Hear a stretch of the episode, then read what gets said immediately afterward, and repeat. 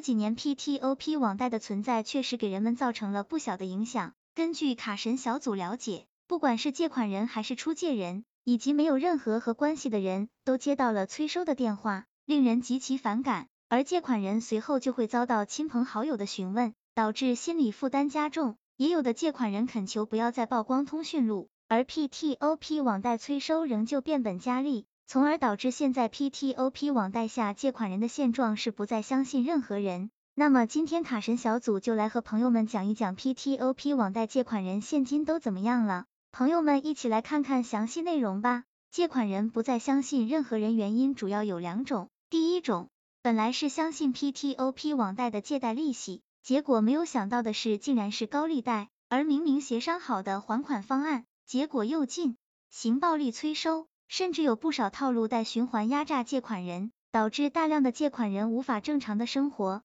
第二种，遭到曝光通讯录之后，亲朋好友不仅仅不帮助，反而是各种指责，甚至有的亲戚朋友要断交这种关系。而借款人在没有任何人的帮助下，渐渐失去了对于人们的信任，对于任何事物都比较敏感，就连有人对他们的关心，也会被认为是被人看不起，很有可能造成抑郁的状态。不过，根据卡神小组了解，好在银保监出台了相关的政策，但至今为止仍有在违规的。那么朋友们跟卡神小组一起来看一下现在 PTOP 网贷借款人的现状。小 L 因在大学期间买手机，偶然上厕所时看到可以借贷的小广告，小 L 就打电话问了一下，结果对方说只需要提供身份证填写在学校的相关资料就可以。当时承诺的是借三千元，可以分为十二个月还。每个月本金是两百五十元，利息是二十八点三元。为此，小 L 同意了。结果没有想到的是，到账不足两千七百元。事后咨询是先收取前期的利息，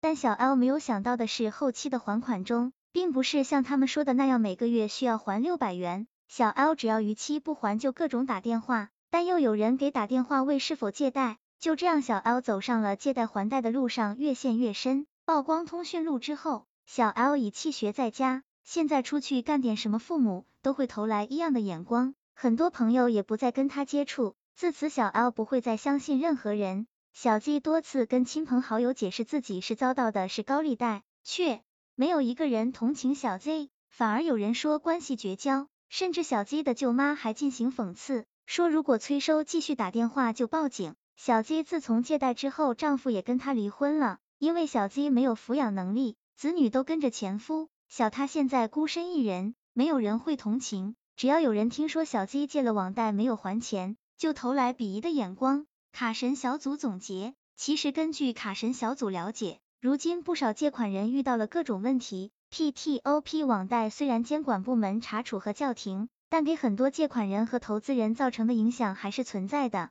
而且很多 PTOP 网贷的高管仍旧是无恙，拿着投资人的钱在肆意消费。在最后，卡神小组还是建议朋友们不要因为网贷让自己的身体健康受到影响，只有找一个赚钱的渠道，翻身的机会，才能让自己的未来过得更好。朋友们说是不是？希望这个资料对朋友们有所帮助。